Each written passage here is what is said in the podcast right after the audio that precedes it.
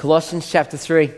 Friends, when I was in year 11 back in 1994, oh my goodness, so long ago, at, at, at East Hills Boys High School, the uh, music department and the drama department connected with the girls' school, the boys' school, girls' school across the street, and they decided to put on a musical called The Wiz, a takeoff of The Wizard of Oz. And they asked me to try it, and I, and, I, and I tried out for a role, and I got the role of the Scarecrow.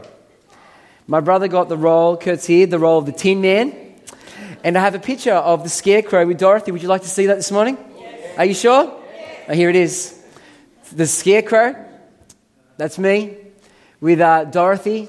And we, and, and, we, and we did some cool songs like Ease on down, ease on down the road. Come on and ease on down. It was the jazz version of The Wizard of Oz, Take Off of the Wiz, right? And friends, it was a wonderful, wonderful experience. It was one of the highlights of, it still is one of the highlights of my life looking back, that, that, that time of rehearsals and building relationships, learning songs and trying to dance. I say trying because it's definitely a trying with me. Trying to do like the box step. I learned what a box step was. Everyone know what a box step is? You step that way, that way, that's called a box step. I had to do that about 16 times in the show. It was great.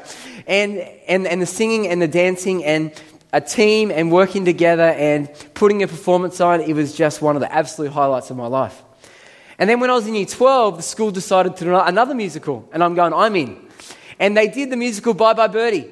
There's a picture of the Ed Sullivan show and I had to sing to my little sister, Great skies are gonna clear up, put on a happy face. And then I sang another song to my, to my girlfriend in the show, her, her name was Rosie. I sang this song, Now my life is rosy, since I found my Rosie. With a girl like Rosie, how could I be blue? Isn't that beautiful? Oh, it was a wonderful, wonderful time. And again, and it was another wonderful experience of relationships, of putting this task on, of, of doing music. And, and, and I had this desire in my heart to like keep doing this. So that, so that motivated me to become a high school music teacher where I thought, nice idea, where I thought I could do music with kids and help them have relationships and dance and put on shows. And music teaching didn't quite, didn't turn out quite like that. But I had this desire to reproduce this and it motivated me to become a teacher to do it. Friends, what motivates you this morning? What, what, what motivates you? What inspires you to action? About four and a half years ago, I had a bit of a, a, um, a season where I, I struggled with anxiety. And I spoke to a psychologist and other doctors, and they said one of the good things for you to do, Nathan, is exercise. And because I wanted to be free from anxiety, I was motivated to exercise. And I still exercise because I still want to be free from anxiety. And, and, and exercises, exercise releases serotonin. It helps you relax.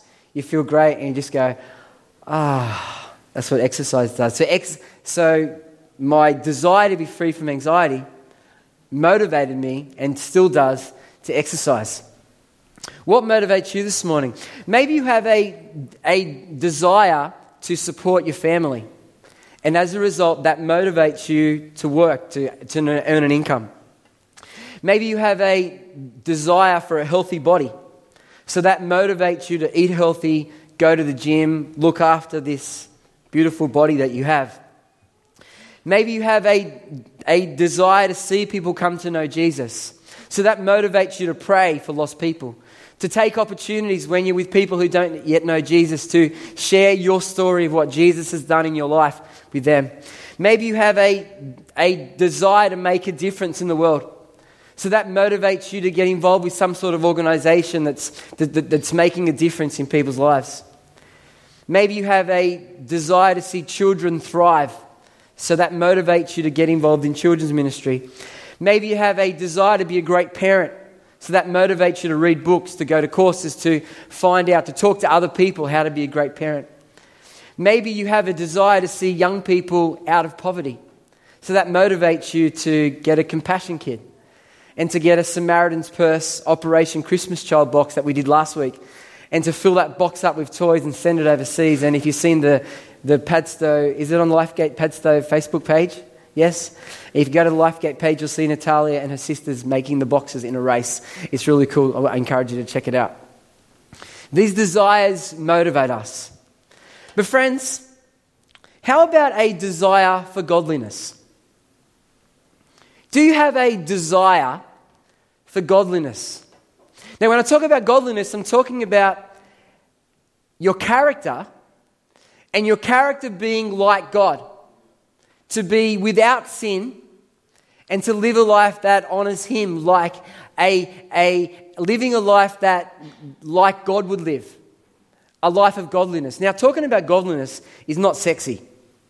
It's not the most wonderful thing that, or the what's the thing um, the the thing of the month. How do you say that expression? That the flavor. Thanks, Dave. It's godliness is not the flavor of the month thing to talk about. It's not, but it is something that God desires, and it's something that we should desire. Do you desire godliness? You know, the Bible is full of information about godliness. The Ten Commandments talks about how God wants us to live. And in, and in uh, 1 Peter 1.15, Peter writes this, But just as he, God, who called you is holy, to be holy means to be set apart, to be different, to be without sin. Just as God is holy, who called you to be holy. So be holy in all you do. Be set apart, be different, be without sin. In Matthew chapter 5, verse 48, Jesus says this Be perfect. Wow. Therefore, as your heavenly Father is perfect. There is this desire from God that you live and I live a godly life. To live a life like God, just as God is holy, just as God is perfect, just as God is without sin, God's desire for us is to live that way. What motivates you to live a life that is godly? I love body surfing. Um, I, I, used to have a bodyboard when I was young. I used to have the wetsuit and I used to have the full on tan when I was about 16, 17 years of age. I've grown up a little bit since then. And, and, I, and I love to body surf. Anyone, any body surfers in the room? Meaning that you go in the ocean and you swim and try and catch a wave. That's all it means, yeah? Anyone like to do that? A few people, right? So when you do it, it's really, really cool, right? You, you, see the wave coming, and just before it gets to you, you, you go under the water and you swim as fast as you can, and then you feel the wave pick you up and throw you forward. And then as you go down the wave, you, you, you have to lift your fingers up a little bit. It's amazing. I don't understand. If you have your hands flat and, and your fingers are down in the water, you sort of stop. But if you lift your fingers up a little bit, the wave just takes you on. And just like that wave throws you forward and carries you towards the sand, um, it's the same as what is the motivation for you to be godly? What is the thing that inspires you? What is the wave that, that pushes you forward to be godly? What is the motivation for you to say no to sin and yes to God? What is the motivation for you to say no to the cravings of the flesh? In other words, what I want to do because it feels good. To say no to that and yes to God. What is the thing that motivates you to say no to your friends and your, un, your unsaved friends and family that, that, that, want to get you to do something that, that, that's ungodly and say yes to God? What motivates you to be godly? Well, friends, in Colossians chapter 3, it tells us over and over and over again about the motivation for us to be godly. In Colossians chapter 3, the passage talks a whole heap about how God wants us to live. It tells us the stuff that we should say no to, and it's the stuff that we should put on. It talks about clothing yourself with love and, and, and, and, and, and really, really good things. It talks about how we're to live. But six times in these 14 verses in Colossians chapter 3, it tells us the motivation of, of the, the, the thing that should inspire us to be godly. And instead of us reading the passage, I'm going to point to the motivation first. And friends, the motivation for us to be godly is looking at what God has done in Christ Jesus and will do in Christ Jesus for us. As we look at what God has done for us in the Lord Jesus and what He will do for us in the Lord Jesus in his return, That should motivate us, that should inspire us to be godly. This is Colossians chapter 3, motivational verses. Verse 1, he says, Since then, you have been raised with Christ. Friends, before, if you're a Christian here this morning, before Jesus, you were dead. You were dead to God. You had no relationship with God. But when you come to Jesus, He makes us alive. We are raised to life, just like Christ was.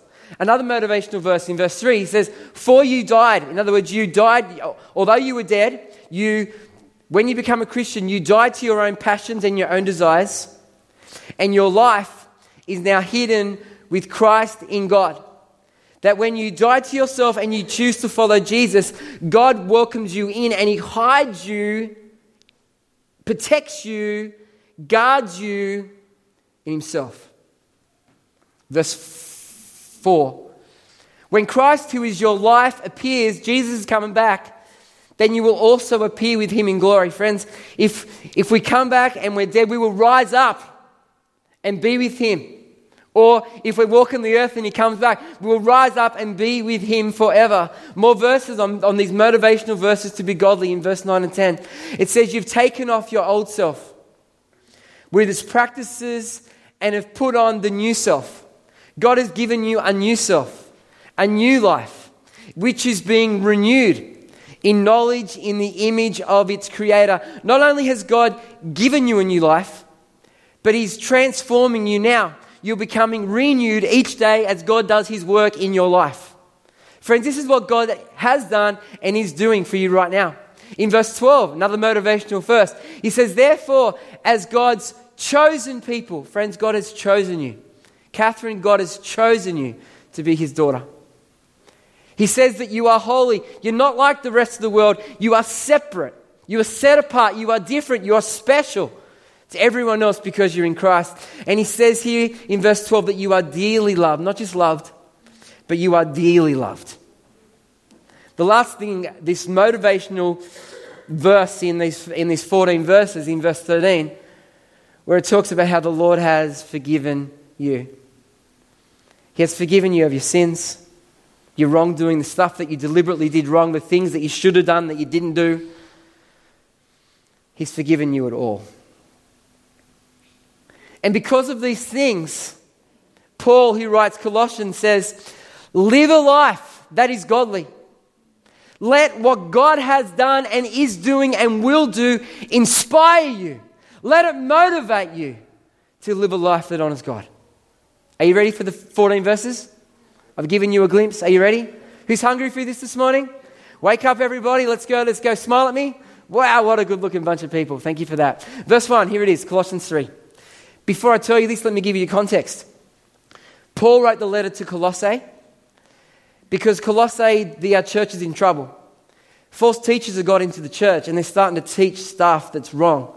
They were teaching the wrong stuff about Jesus. So Paul writes Nikki's favorite verse from Colossians 1 15 and 16 about who Jesus is. And then were, these false teachers were saying you have to fulfill the law. And Paul says, no, no, no, the law is over, it's finished. Christ has fulfilled the law for you. And then he talks about how they're to live. And this is what we read in Colossians chapter 3. He says, Since then, you have been raised with Christ. That's what he's done. You've been, you were dead, you're, you, now you're alive. I've said that before. This is how you're to live because of what Christ has done. Set your hearts on things above where Christ is seated at the right hand of God. The right hand of God where Christ is seated. Set your hearts on things there, things that are good. And when we talk about heart, we're talking of passion. We're talking about desires. We're talking about will. Set your passions, your desires, your will on things that are of heaven, things that are good, things that are God honoring. Set your passion, your heart on those things. Verse 2 set your minds different, not your will, not your passions, not your desires, rather your thinking. Because before you have a will, before you have a passion, before you have a desire, it starts with a thought. And that thought develops. And then it becomes a passion, then it becomes a, desire.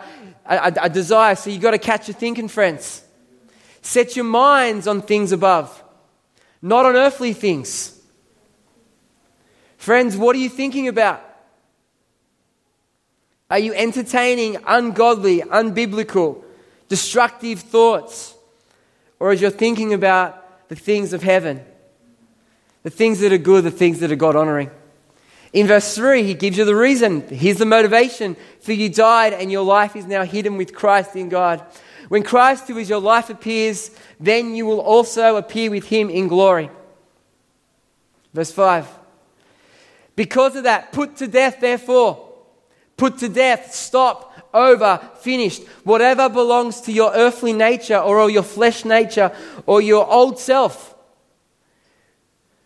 put it to death. Sexual immorality, impurity, lust, they're all sexual things. Things that aren't godly, things that aren't between a husband and a wife. That is godliness, sexual relationship between husband and a wife. Outside of that, it's not godly, friends. It talks about evil desires and greed, which is idolatry. Idol is having something more important than God in your life. And greed, when you want stuff and you want stuff, it becomes more important than God in your life. Verse 6 because of these, the, the wrath or the anger of God is coming. Verse 7 you used to walk in these ways in the life you once lived. Friends, that's not who you are now, that's your old life. Verse 8 he goes on, he talk about, he, he just said the things that you should stop. Here's another section on things that you should put off or stop. Verse 8, but now you must also rid yourselves of all such things as anger, rage, malice, which is, I had to look up that word, it means hatred, slander, pulling people down and filthy language from your lips. Christians, it's not okay to swear. Oh, sorry. It's not okay to swear. Amen? Do not lie to each other. You know what lying does? Lying protects you. When you lie, you lie to cover up something that you didn't do, that you should have done. So you, so you tell a lie to, so when they look at you, you don't, they, they don't look at you badly, they, they, they look, at, look at you like you're okay because you've covered it over. That's lying and that's not, not cool.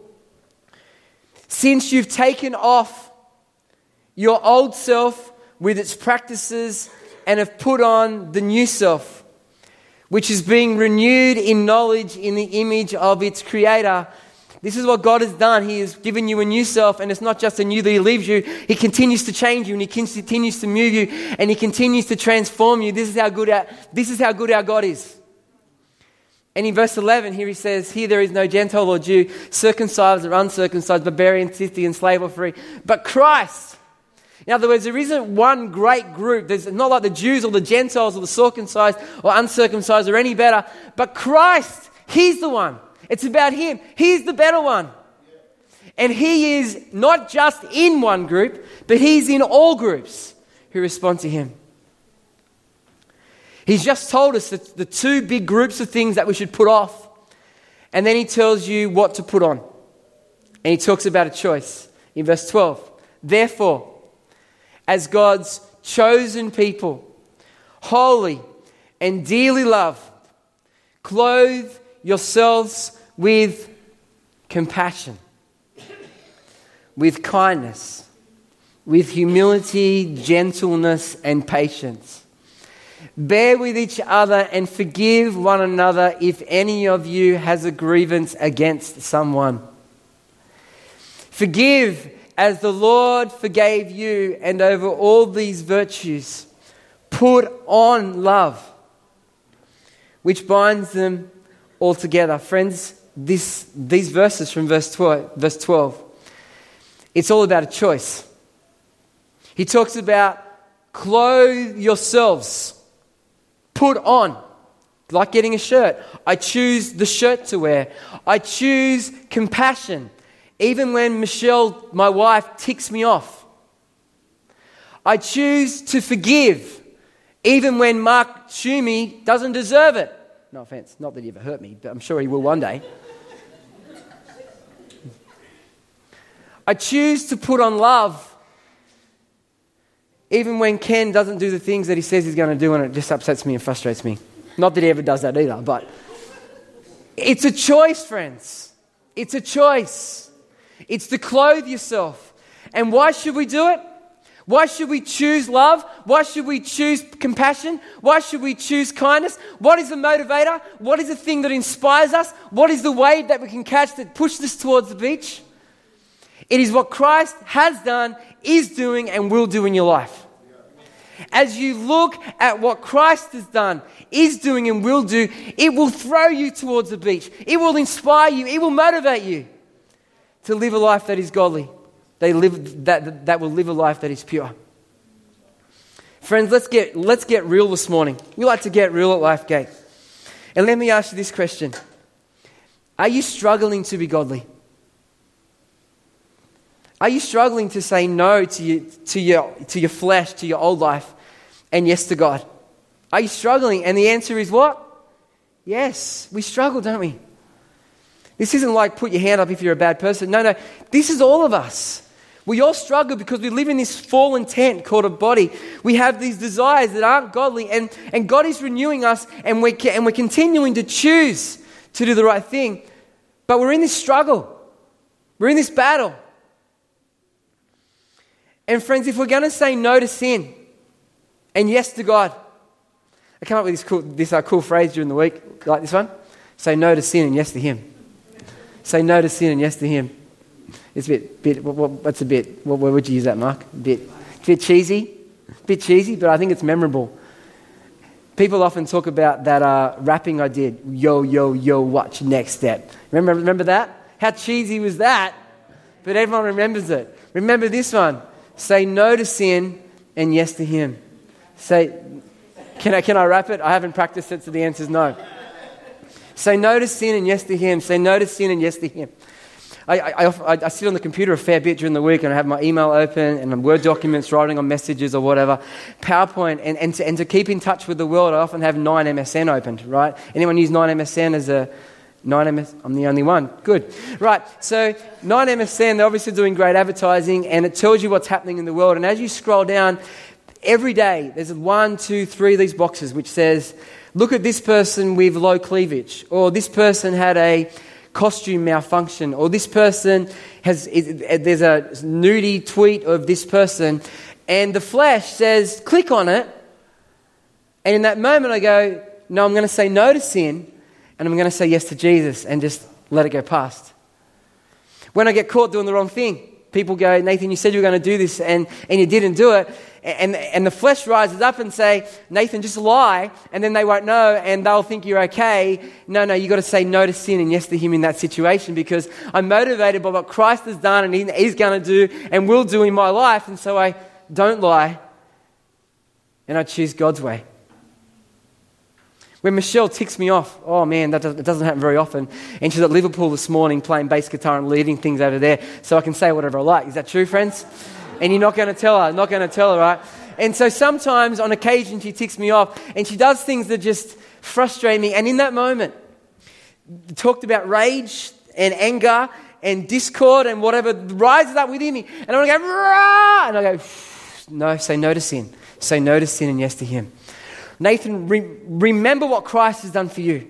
Remember what he's doing and he's going to do in your life and honor her and love her, even though I maybe deserves a bit of a, uh, love her and let it go and love, love covers over a multitude of sins. Say no to sin and yes to him. And friends, this is not only true in my life, it's true in your life. When you get in situations when the flesh rises up and you want to do something that is ungodly, it's going to feel good, but you know it's not God's way. In those, moment, in those moments, go back and remind yourself of what, who God is and what He's done for you, what He's doing in you, and what He will do in you. Remind yourself of those things. When your friends want to take you away from God, Say no to sin and yes to Him. Why? Because of what He's done. Allow what He's done for you and He's doing and will do to motivate you to say no to sin and yes to Him. Enable it to motivate you. I um, first committed my life to Jesus at age eight.